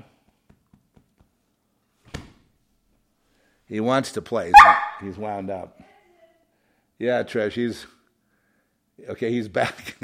well, I worried about. I, he was gone, and I, we have so many coyotes around here. I'm just. I'm gonna have to start shooting them. You know, um, uh, which is I think it's legal. Our, our neighbor, two door, two two properties over, they they shoot the coyotes. So I guess it's okay. I, I hate to shoot anything, so I put a fence up so that would keep them out. You know what I mean? And that would be like, you know, my way of dealing with it rather than. I'm not that good of a shot anyway. I'm just. I don't have a hunting rifle with a scope, which is really what you need. And um, yeah, but the guy next door, he he takes them out all the time. You know, the the the, the, the person at the next next door, they had a bunch of little dogs. They all got eaten by the coyotes. We had cats. They were eaten by the coyotes. They, they're just, you know, they're they're very clever. They're very they're insouciant. You know, they're they're naughty. They're they're uh, arro- they're arrogant, right? Yeah. yeah. They they have that spirit of, uh, you know, of um, you know, um, mischief. I'll just put it that way. Wiley coyote, right? Wiley. Uh, but it's okay. You know, we have a lot of dangers here, and I'm you know, I, I, I was very happy to have wound up, you know, without people. You know, because I get I get confused around a lot of people as to which are what thoughts are my thoughts and what thoughts are their thoughts. I start thinking their thoughts, and then I start getting really bad, really down on myself. You know, like I, I start realizing this person that's smiling at me wants me dead, so I better, you know, I need a retreat. So I, I go to where oh, I can't, I don't even see it. I can't. I just see endless endless New Mexico land. I'm like, oh, even that's not far enough. You know, it, but it's um, it's all from. Um, if there's a problem here, it's not my fault. Like everything is my fault. And I would say, well, you made me into a Superman. Like I'm responsible for every bad thing that's happened, and I don't even know it. And it's like, see, that's not even true. It's what they believe. They they get into a mass psychosis about something, and then they kill Jesus, and then they kill John the Baptist, and then they kill, right? They get into a mass thing about white people, then they kill white people. They this is what they do. These are the evil ones. And by the way, they're not the same species. I liken them to the children of Cain. They're protected by God, but they are the side of evil, and they will never change. I've known people that kind of wishy washy back and forth, but they always sort of defaulted to the devil, you know, when they died. They never really repented. They, they, they, tried to play a game with God and they lost, but they never had any intention of really. They, they disdain our very existence and breath. They disdain if even if you give them a million dollars, you know, as a donation, they hate you. And they still hate you and they smile as they stab you in the back and cut your throat. It, it's just the nature of they're they're made to be like they are. Because if you notice, and here's my theory, they all act the same. They all react the same, right? They do the same thing, and you can predict what they'll do. And then it's funny, you predict what they'll do. They're going to throw Trump in jail now. You know what I mean? And then they go ahead and do it. And then that causes the sentiment to go completely with Trump. Supreme Court throws it out. Trump exonerated, you know, and, and then the, the left blaming, you know, then, then back to white supremacy. And Oprah's a goddess.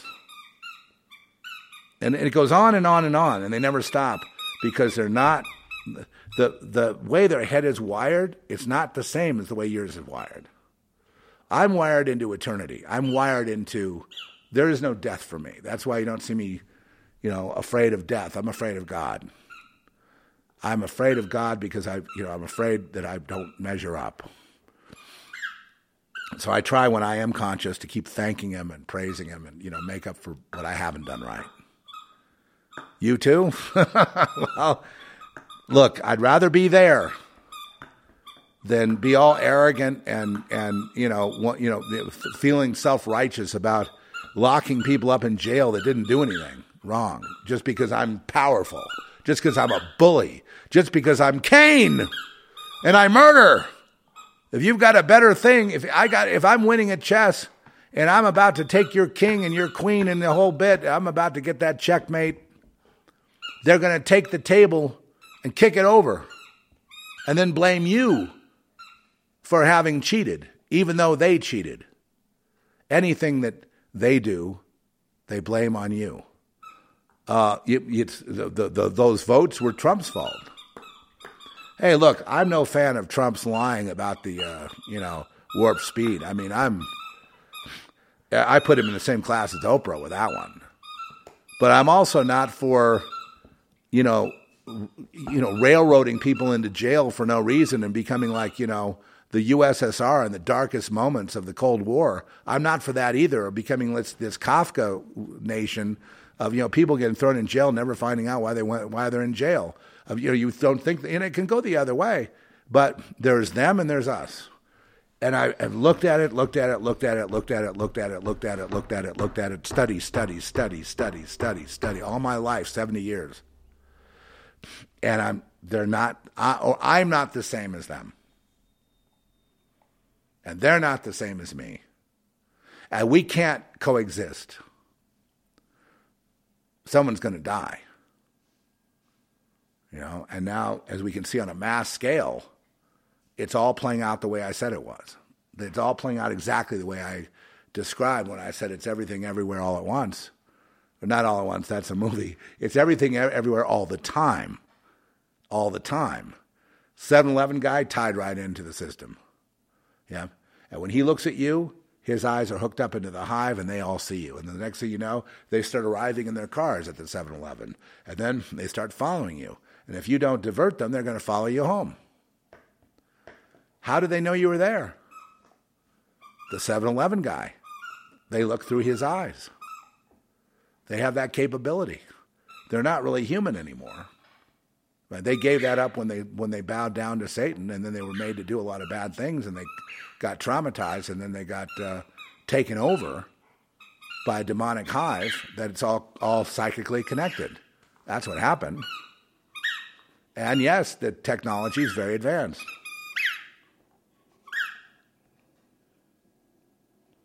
You like that? You like making that squeaky noise?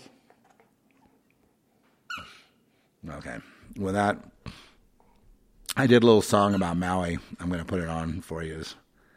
And, uh, you know, this is in the hopes that really, that I'm just hope your suffering can be eased.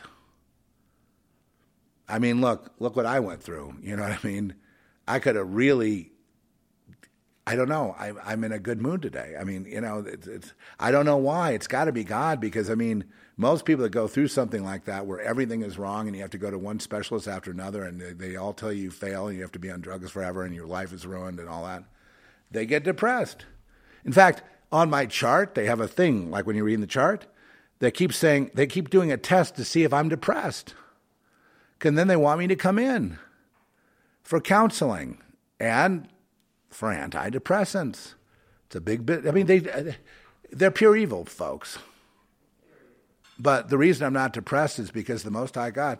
If I was worried about, if I didn't have the Lord though, and I was 69 years old, oh my God, I'd be depressed. If this was it, my life was over, and everyone around me is a piece of shit. You know what I mean? And people are just no damn good, and there's nothing good anywhere, and my whole life has been a waste, and all my kids and all my you know wives, kids, everything has been all for nothing, and all the work I did is all for nothing, and everything I did is but vapor, and it doesn't matter, and fuck you, and all that. I'd be really depressed if all of it came to nothing. everything I've done has all come to nothing. And I'm not depressed because it has to go to nothing because everything is vanity, don't you know? Because my uh, well, very wise teacher once taught me that even the, the, the, the writing of lots of books or the reading of lots of books is but vanity too. Gathering knowledge is but vanity. Everything is vanity, except for f- fear God and, and you know do everything you can to keep those commandments. Keep keep keep God first place. You know what I mean? That's that's the one thing. The, the, the if you want to crystallize all of Solomon's teachings into one thing, it's fear God and keep His commandments, and that's the whole duty of man. Okay, Ecclesiastes twelve, and that's where it all leads. Sure, there's a season for war, there's a season for harvest, there's a season to plant, there's a season for sorrow. There's all these different seasons. Um, but with God, we don't worry about, you know, I mean, I'm, a friend of mine was, you know, all he does is sleep and cry, you know, is a senior citizen guy sleeping and crying and crying and sleeping. And he just says, I want to go back. I want to go back. I want to do it over again. I want to relive it again. I want another chance, please.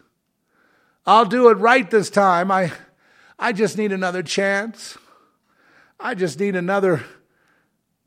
And um, so the psychiatrist put him on antidepressants. Now I don't know who he is, but he, he, he has become, he has developed a Jekyll Hyde personality since that happened. You know, one is has murderous intent, and hopefully that doesn't come to fruition, and the other one is, uh, you know, a normal person. You know, but but then there's that other half, and they warn you about this with these antidepressants. And um, I suppose that's better in some way than lying in bed and crying all day. You know, but he this was a person who was successful. But see, what he doesn't realize is that he did have his victories.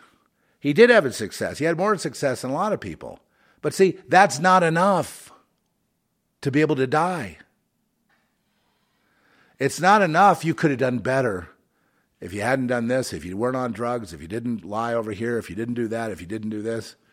You could have had a better run at it. You, you, you, you, you did not live to your potential, you, you know, and nobody does.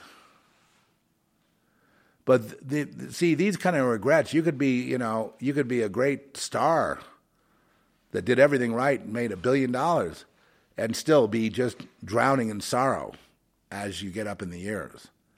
And that's because nothing of the past is, is real. There is no such thing as the past. It's only right now. This is what we've got.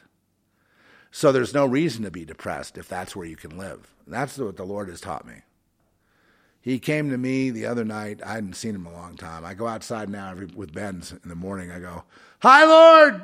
Loud so the neighbor can hear me. and, uh, you know, he came to me the other night and um, he doesn't really, you know, I, I, I have felt kind of disconnected from him, you know, here and there and I need to always reestablish that. But there he was, and he was teaching me to not hold people in such esteem. I.e., don't worry about what they think. They're not worthy of tying your shoelaces. You just have to adapt this. You've just you're going to die of misery if you don't uh, get with it. Here, Zeph. You, you know, worrying about what someone says or what they think or anything, you know, you're also discounting me. I mean, don't I have something to do with it? Oh, yeah. I'm comfortable in you. I don't have to worry about anything or what they do or what they say. It doesn't matter. Who knows what's going to happen tomorrow? God knows, not me. So, you know, he's saying that, you know, when they don't receive your word, and if you're unequally yoked, they're not fit to tie your shoelaces. You, see, you take the story of Jesus. He said, "I send you out by two among the wolves, you know, lambs, you know, sheep among the wolves." And uh, if they don't receive your word, it will be better for Sodom and Gomorrah uh, than you. It'll be, it'll be like Sodom and Gomorrah for you if you if you, if you don't re- if they don't receive your word, uh, there will be chastisement, and then dust off your sandals, for they're not worthy of you of you. Not they're above me, they have more money, they have more position, they have more power. I need to kiss their ass. No, wrong, completely opposite of what God wants. But that's what we do. We, we act like that in our human structures. It's all this, uh, you know, I mean, can, you can imagine, you can just imagine what it was like being in Maui and watching all them schmooze together. I just about threw up for the rest of my life on that one. In other words, they're not your friend. The people that you worry about what they think or say are not your friend. Your mother's not your friend. Your father's not your friend. But God's always your friend, He is your mother. He is your father. If your mother and father forsake you, I will never forsake you. And, and so come to me with your sorrow. Come to me with your problem. Don't worry about what the other guy is thinking. Come to me and tell me that, you know, to take it off of you so you can be at peace. I see everything. I move all the pieces, not you. My thoughts are above your thoughts. My ways are above your ways. Um, you know, uh, get into the Word. You read the Word, you get that confidence. You see the way God. The only thing that leads to trouble with people is when they they start mixing with other gods. You know, Solomon lost his kingdom. You know, mixing with other gods. You know, worshiping money is another god. Worshiping power is another god. Worshipping black magic is another god. Worshipping the football team is another god. Worshipping the rock stars is another god. And on and on and on. The world wants to hook you on that stuff, to show you people that are extraordinary, that they can dance, they can sing, they can play drums, they can play guitar better than you ever will. So you're in a constant state of feeling inferior and worrying about what everyone thinks. So you will comply. You'll comply because because you're not worthy anyway. And you hope they don't find out how incompetent you are, so you, you kiss their ass.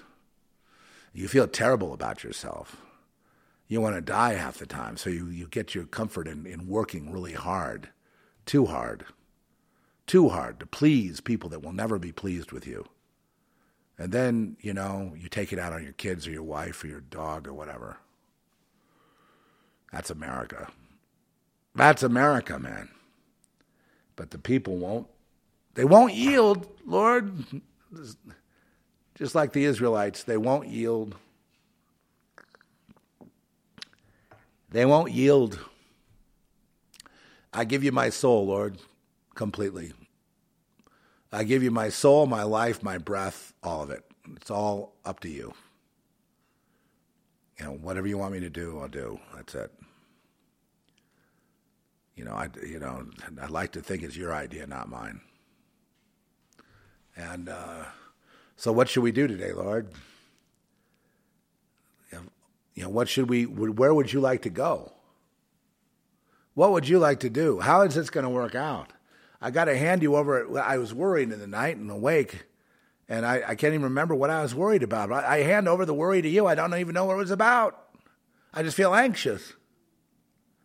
Why should I feel anxious? You're the Most High God. So something isn't right somewhere. Oh no, I don't need Job's friends to tell me I'm sitting over here or over there doing something wrong. You know, it's, it's, it's, I just have to ask the Lord to straighten me out. Ah, no worries. There are no worries.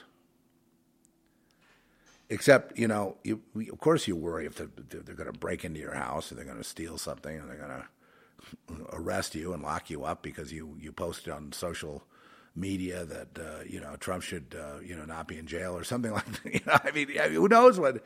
They're at that level. I mean, completely psychotic. And, uh, you know, once it's not focused on Trump, it's going to be focused on, you know, or Alex Jones or some of these other ones that are in trouble. After that, they focus on you. And will you be ready to handle it? I think somebody very smart told me all we can do is keep our eyes on the Lord. That's, that's, that's the way to get through it. There's no other way. And um, if there's going to be a death, let it be a good death. Let it be a hopefully a painless death, Lord, but let it be a good death.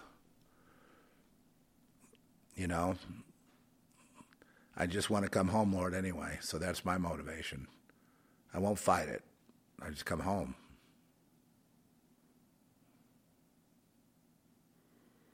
It's so weird that it has gotten down to life or death for all of us, isn't it? Here we are in life or death mode.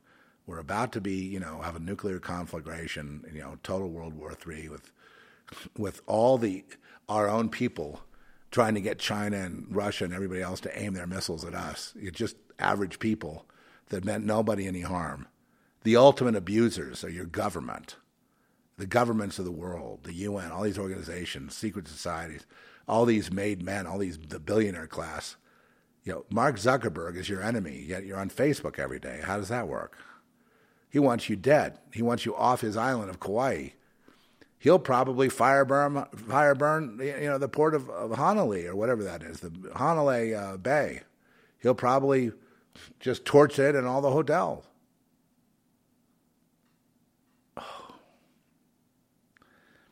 Lord, I pray for justice. I pray for peace, but I pray for justice. Could it be that Noah Harari doesn't know what he's saying in his book, doesn't know what it makes him look like, doesn't know that he looks like a big fool in your eyes, Lord? So he, he acts like you don't exist. So he's unaccountable. But how do you account for the fact that the people actually follow him?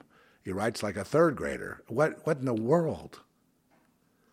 He should get a job doing comic books. Well, that would be too too hard for him.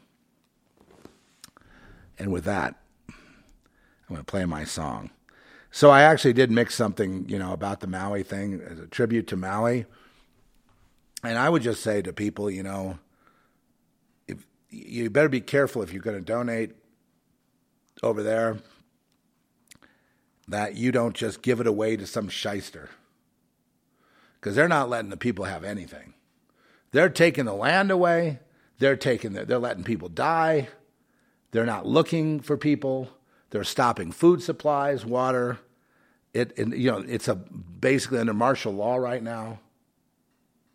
The military, get out of there now. Get the U.S. out of Maui and the islands. Get them out. Cut the tie. No more statehood and then let the Mauians figure it out. You know?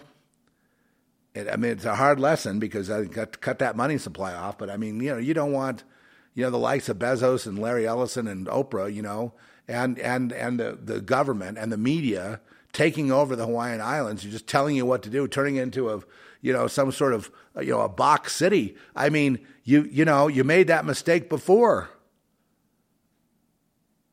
You know, you can't have it both ways.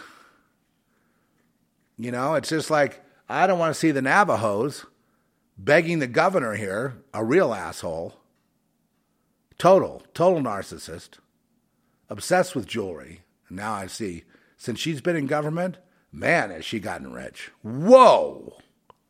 Wow, who's paying her off?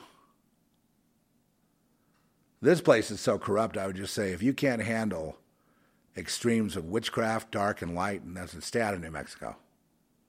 It's not called the land of enchantment for nothing. There's a very dark connotation to that, that term. No, you got some serious. Well, you know, see, here's the problem. You know, you, New Mexico is pretty much, you know, empty of population in the dust. Why do you think that is? Why do you think it never grew? Why do you think it's last in education? Why do you think it's last in everything? When there's so much potential, so beautiful, so wonderful. Why is it so bad here? And the answer is Witchcraft creates poverty. That's what happened in Mexico. That's what happened to Haiti. That's what happened to Africa. As long as they engage in it, the people will be poor. You know, get poorer and poorer and poorer. Now that we have all the Gen Zs running after being, you know, witchcraft, you can expect that it's going to go down. And I'm sorry that um, that's true. If you look back in history, you'll see that witchcraft equals poverty. It's very simple. Black magic equals poverty. The people that have done it, though, have not had the retribution yet. Got a word here. The people that have engaged in black magic and who have repented of it have not repented of it. Before they die, they will get their comeuppance. What, you know, it's a very egregious sin against God. And, you know, usually it pays by death or misfortune or something. That doesn't mean if you have misfortune, or if you go through something I went through, that that's a judgment of God. That doesn't mean that at all. What that means is that I, you know, refused to get any. I just kept relying on the Lord to fix me. And after I went through this, uh, you know, this health crisis, uh, I'm now fixed. Isn't that weird? God used that to heal me because I had been uh, praying to God for a solution. So the solution was to go into the ER, go through all this stuff. And now out the other side, I'm better than I've been in the last 10 years. No huffing and puffing, no none of that. You know what I mean? All that, um, you know, people are seeing, you know, you can hear it in my, uh, my precision thinking. precision and concision. And, uh, you know, and, and, and, and accuracy. I try to be anyway. Not 100%, but um, you know, it's up there. And all I can tell you though is that uh, so sometimes God will use a tragedy, like He did with me. This whole tragedy I went through, um, which was you know had everybody worried, you know, and, and as well they should have been because they were so negative in the hospital. It was like they wanted me to die. Uh, but that experience, I can, the best way I can put it is, you know, I'm healed and to prove that, I can run through my vitals, and they've they've never been better. And they were nowhere when we started. So, had I not gone to the hospital, I would never be healed. They didn't heal me, but my body healed. You know, I had to go through that to get to the healing. So, see see what I mean? So, if it was a a judgment of God, calamity, usually then until unless you repent, so you know it's going to remain a calamity. Um, you know, you reap what you sow.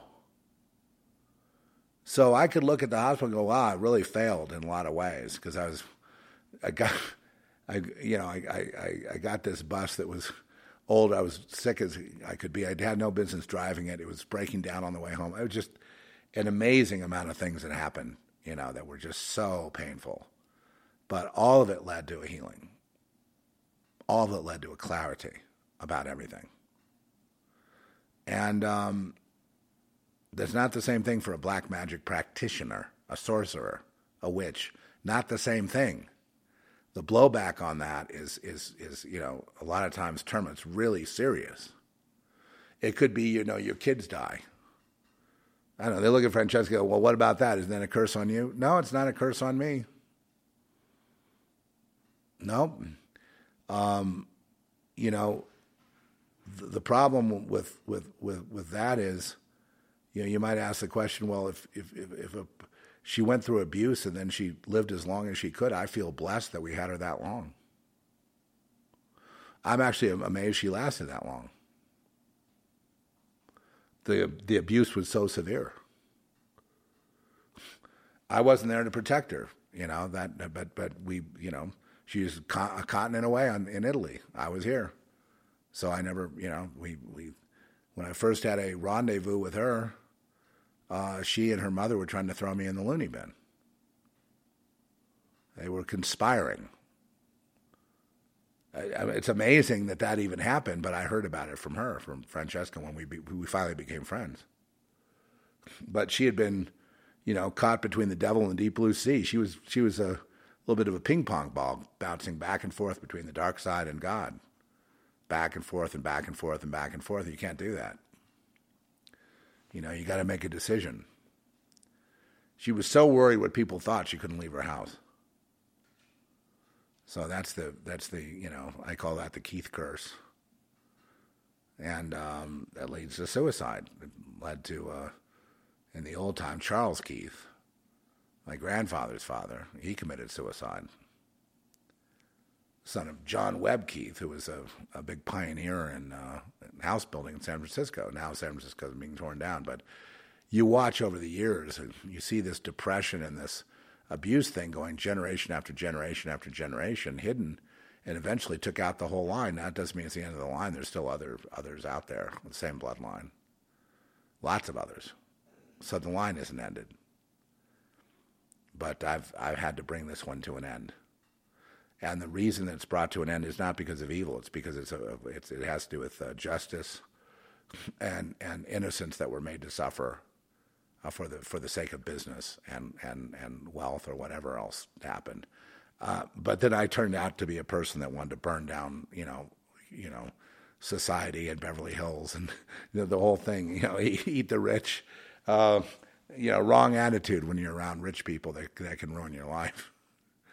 But I mean, I saw the evil of it, of worshiping money, It's just unbelievable. And these people's lives get ruined. You know, they get ruined over and over and over again. I just got to put God first. I mean, God owns everything. You know, we don't own anything. I was going to make the point earlier that the house, there's the mortgage, there's the taxes. You don't own anything. You don't own that house.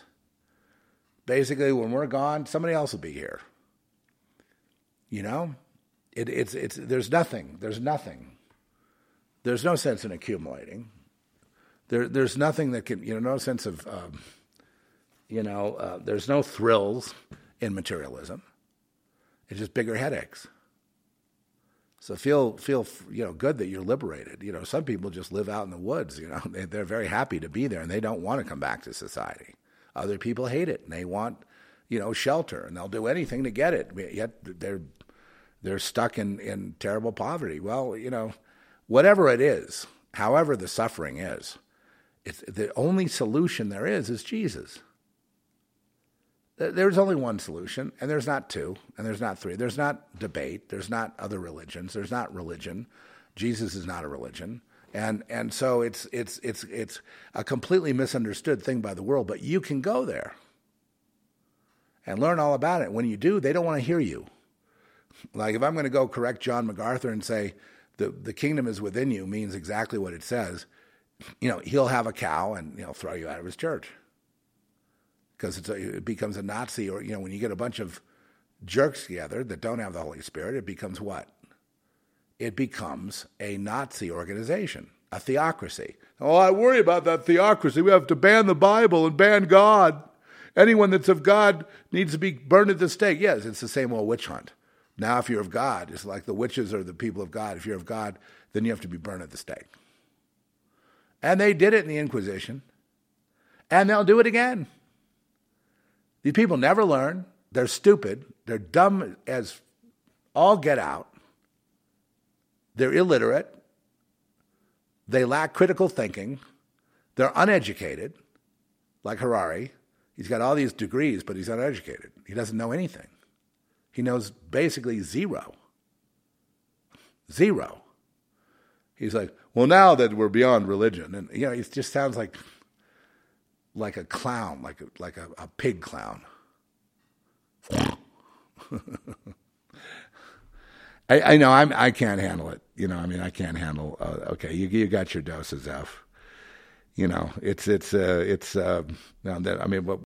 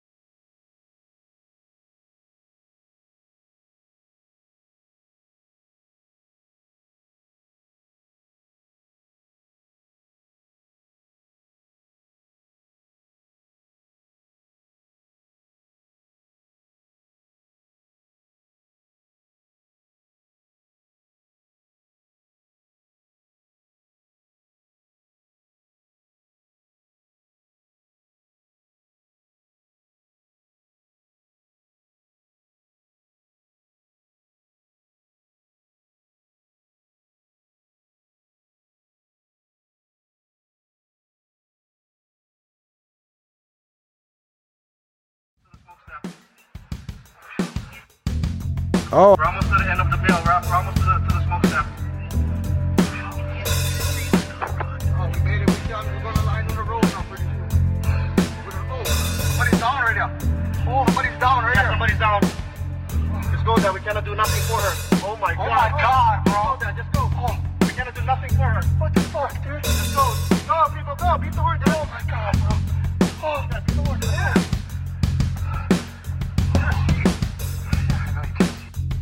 We're almost to the end of the bill. There's a convoy of us. We do have escorts taking us into Lahaina, front and back. And it was disgusting to see tourists trying to come into Lahaina 1, trying to get into our convoy to bypass traffic 2, and that they're even opening up the road to let tourists who have hotel reservations check in. Lahaina does not have the resources. There's no electric. Kilauea doesn't even have running water. They haven't had water since the whole storm happened. Their water supply at LIS got cut off. But you can let tourists come into Lahaina and enjoy our beaches when still get bodies floating in the water, still get dead bodies around Lahaina that they never even find yet. How? You guys expecting these families to come into work and serve these tourists when they lost everything they had? And it's absolutely disgusting, disgusting, disgusting, disgusting that at 12 o'clock they open the roads. People who like go into Lahaina, who live in Lahaina, there. the place of Maui. If you know what lives there, what descendants live there, you know why. And you know why it happened on 8-8. This is not something why it happened on 8-8.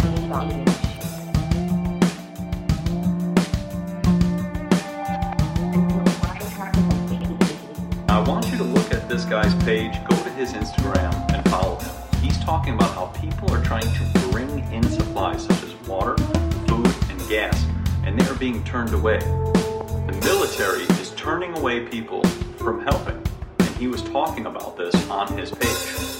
Now, if we take it a step further, the governor was asked, why didn't the system go off when the fires were happening?